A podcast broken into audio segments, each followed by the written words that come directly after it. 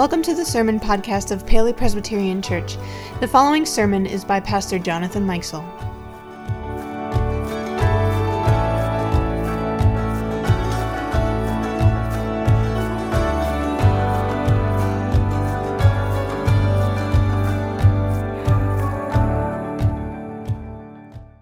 Today, we continue our series examining the Apostles' Creed. And as we've discussed the first few weeks of our study together in our small groups, one of the questions that has come up that I've been particularly intrigued by is this simple question What was your experience with the Apostles' Creed as you were growing up? For some of you who hear that question, you perhaps can't even remember a time when you didn't have the Apostles' Creed as a significant part of your experience in the church. From early in your life, you recited that as part of the church, and perhaps you learned about it in a confirmation class or you shared together in some other part of your life.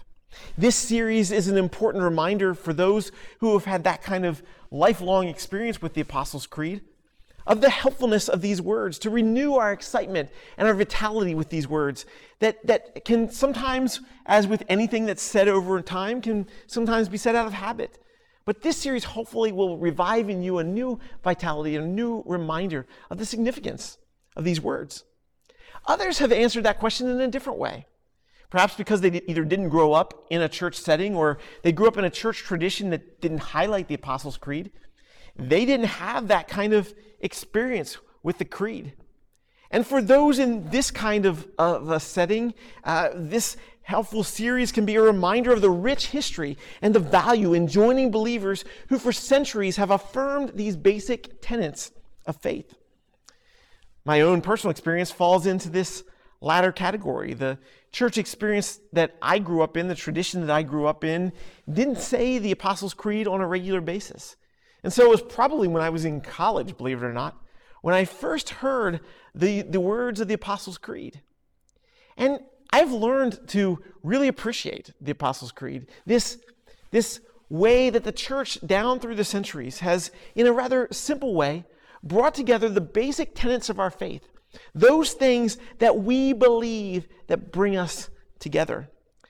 And it's important to recognize that, regardless of your experience with the creed growing up. It's a helpful reminder of these basic truths of our faith. Why is that so important? Well, we live in a world of many ideas, many points of data, many different kinds of perspectives. Like never before, we can connect, learn, and hear viewpoints on various topics from various people in all sorts of different places. We can use words, the meanings of which can vary depending on who is proclaiming them. And in that kind of a world, it's vitally important that we understand what it is that defines who we are individually as followers of Christ and who we are collectively as the church. The Apostles' Creed seeks to set out some of these basic markers of faith, items on which we believers have agreed bring us together.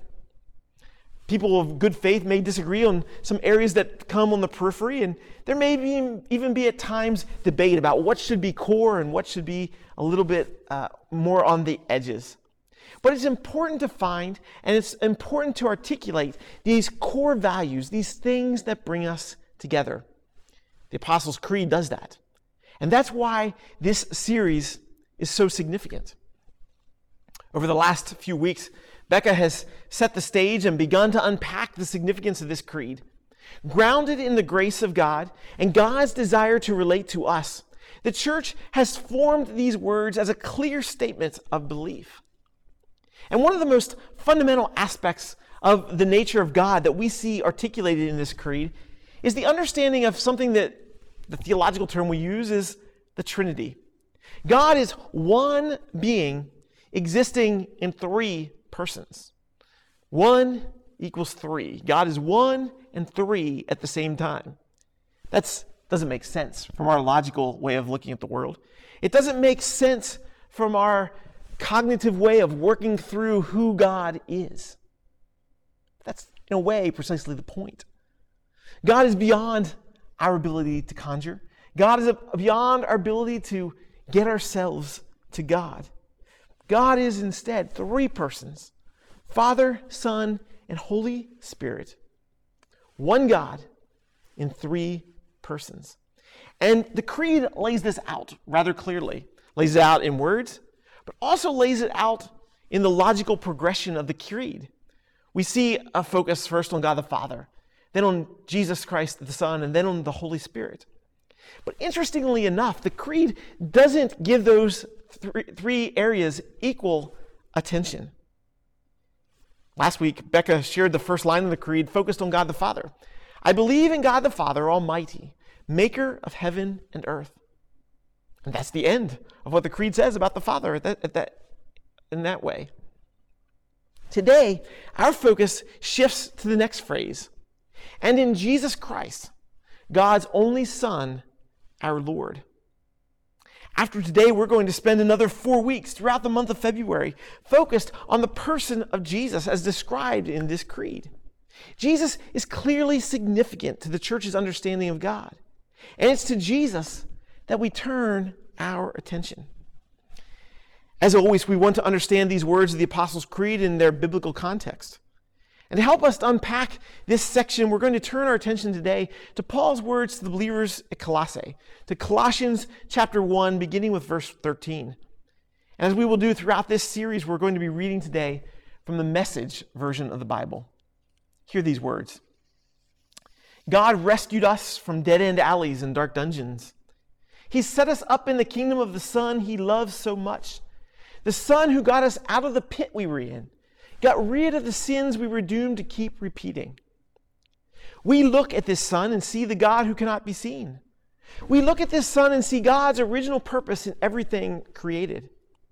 For everything, absolutely everything, above and below, visible and invisible, rank after rank after rank of angels. Everything got started in Him and finds its purpose in Him. He was there before any of it came into existence and holds it all together right up to this moment. And when it comes to the church, He organizes and holds it together like a head does a body. He was supreme in the beginning, and leading the resurrection parade, He is supreme in the end. From beginning to end, he's there, towering far above everything, everyone. So spacious is he, so expansive, that everything of God finds its proper place in him without crowding.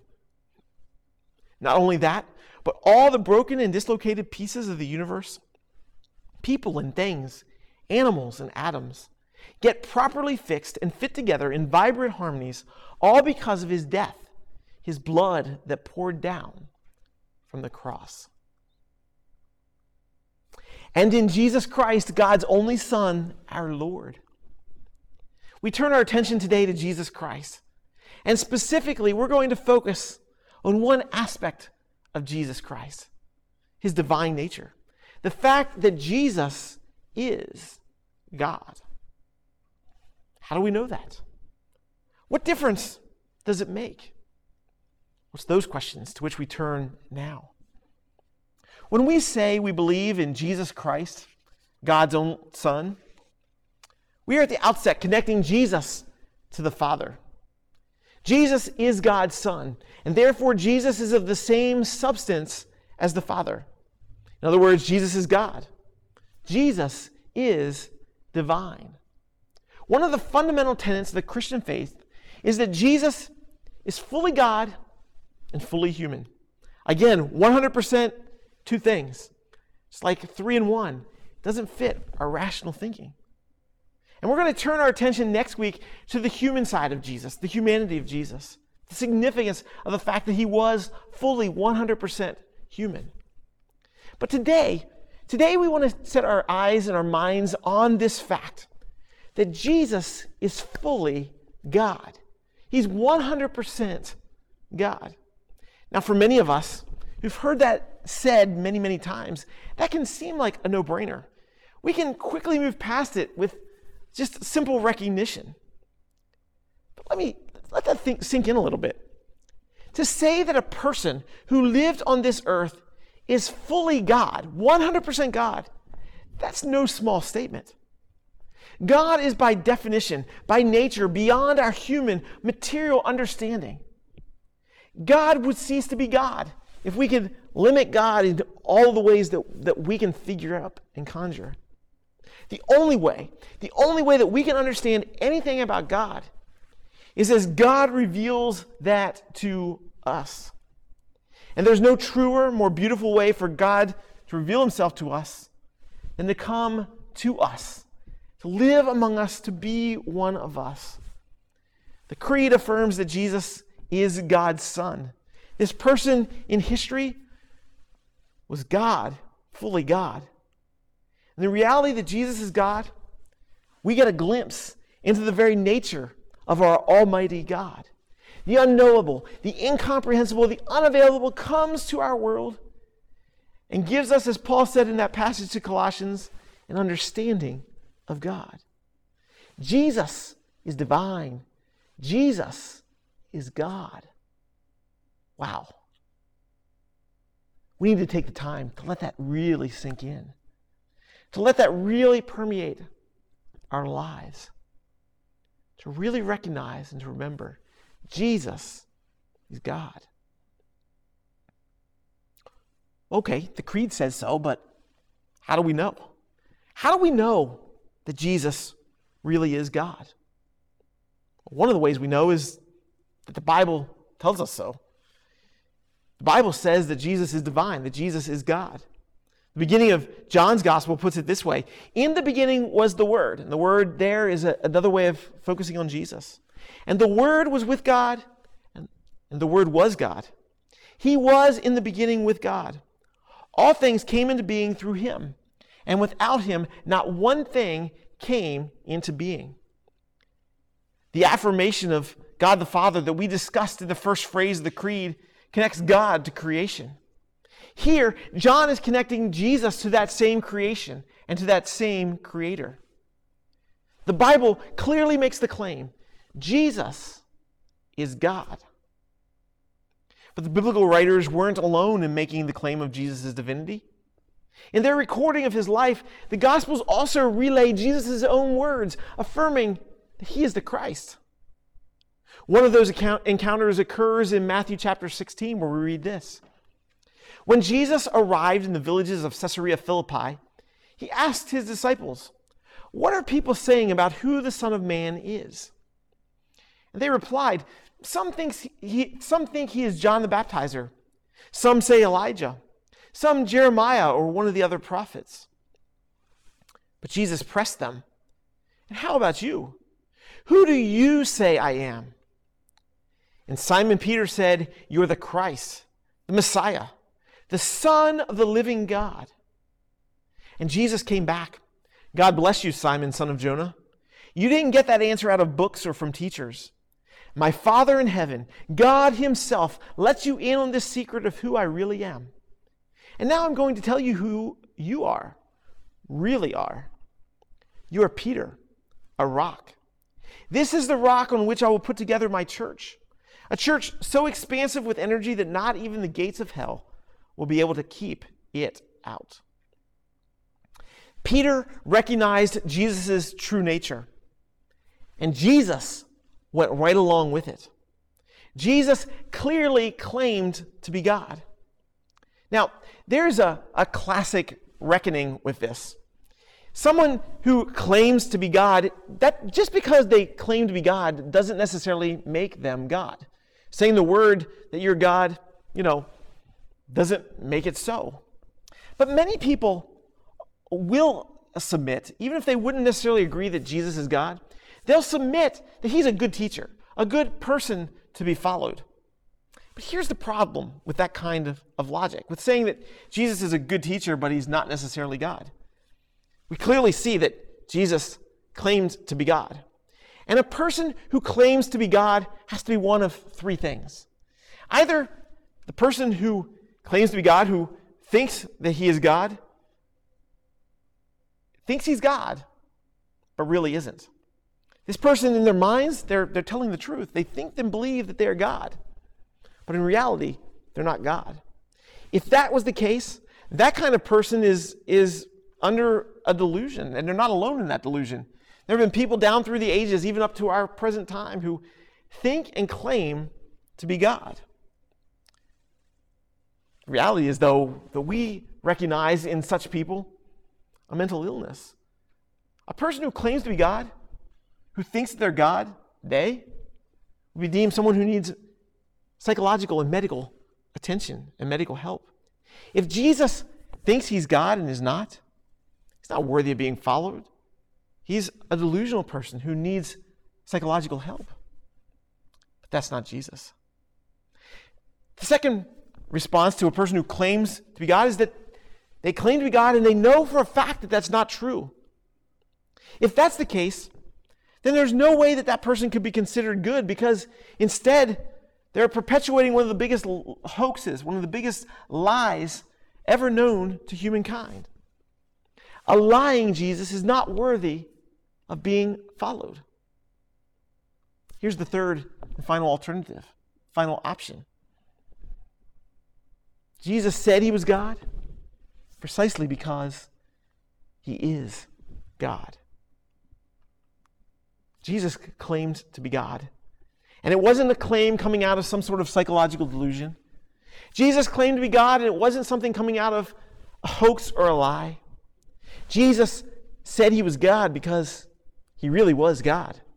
And I can say that with confidence, not just because of what he said, but also because of what Jesus did, how he demonstrated that he is God. He demonstrated this re- remarkable reality in a number of different ways. And perhaps the most often seen examples of Jesus' divinity came in the form of the miracles that he performed. Whether it was walking on water or multiplying a few loaves of fish to, uh, and fish to feed thousands or calming a storm, Jesus demonstrated to his disciples and demonstrated to others who were there looking at him that he was no ordinary person. He was indeed divine. The greatest example of Jesus' divine nature, the greatest demonstration came on that first Easter Sunday morning. And we're going to get into this more fully down a little bit further in the Creed. But for today, we are reminded that the bodily resurrection of Jesus Christ, Jesus coming back to life after he was clearly dead, is not something possible through mere human activity. Jesus is God. And we know this because Jesus rose from the dead. So the evidence for the divinity of Jesus is pretty clear. The Bible claims Jesus is God. Jesus claimed that he was God. And Jesus' actions demonstrated that he is God. Do you believe it? Do you recognize that Jesus is God? Do you accept that reality? It's the invitation for each one of us today. Why does that matter? Why is it so significant that Jesus is God's Son, that Jesus is divine? Well, Paul's words that we read to the Colossian church a little bit earlier make the point clearest when it says, God rescued us from dead end alleys and dark dungeons. He set us up in the kingdom of the Son he loves so much. The Son who got us out of the pit we were in, got rid of the sins we were doomed to keep repeating. Sin, our disobedience and rebellion against God, puts us in dead end alleys and dark dungeons. Sin separates us from God. And in our own strength and our own ability, there's no way for us to get ourselves out of this mess. Jesus, God's Son, got us out of that pit of sin, got us out of the consequences of disobeying God and going our own way. And on top of that, Paul says he got rid of those sins so that they wouldn't continue to ensnare and to capture us. Jesus Christ made forgiveness and new life possible. But is a divine Savior necessary for that? Could Jesus be merely human, not God, and still help those things to occur? The simple answer, friends, is a divine Savior is necessary. Only God has the power to forgive sins. Only God has the power to make right the wrongs that we've committed. Only God can restore us and the created order to its original place in relationship with God, unmarred by sin. A mere human doesn't have that power. A mere human is doomed to the same sin and calamity as each one of us. No, friends, only a divine Savior can take away our sin. Only a divine Savior can set us on the path to true relationship with God. Thankfully for us, Jesus is that divine Savior. Jesus is God. Recognizing Jesus as fully divine creator who makes possible our salvation, then puts us to that final part of this phrase that we're focusing on today our Lord. We're invited to make him not only our Savior, but also our Lord. In other words, we're invited to allow Jesus to be in charge of our lives. As Becca mentioned earlier in this series, it's believed that the very first creed in the church was the simple phrase, Jesus is Lord. And to recognize the full impact of this phrase, we must remember that in the days of the early church, there was only one who was to be proclaimed as Lord, and that was Caesar. Caesar was the one with absolute authority. Caesar was the one in charge of all things, and therefore Caesar was due the respect and honor that comes with position and title of Lord. There would be no other in Caesar's world who could be deemed Lord, at least from Caesar's perspective. But the early church looked at that situation and they said, No, not Caesar is Lord. Jesus is Lord. Jesus, who demonstrated his power through his life, and most significantly in resurrecting from the dead, Jesus is the supreme authority of this world and the supreme authority of our lives. Jesus is the one with the power. Jesus is the one worthy of respect and having the highest place in all of our lives. And much like that early church, there are things around us that would vie for our attention and would vie for that place of Lord in our lives. And we must wrestle with this question do we really believe that Jesus is Lord?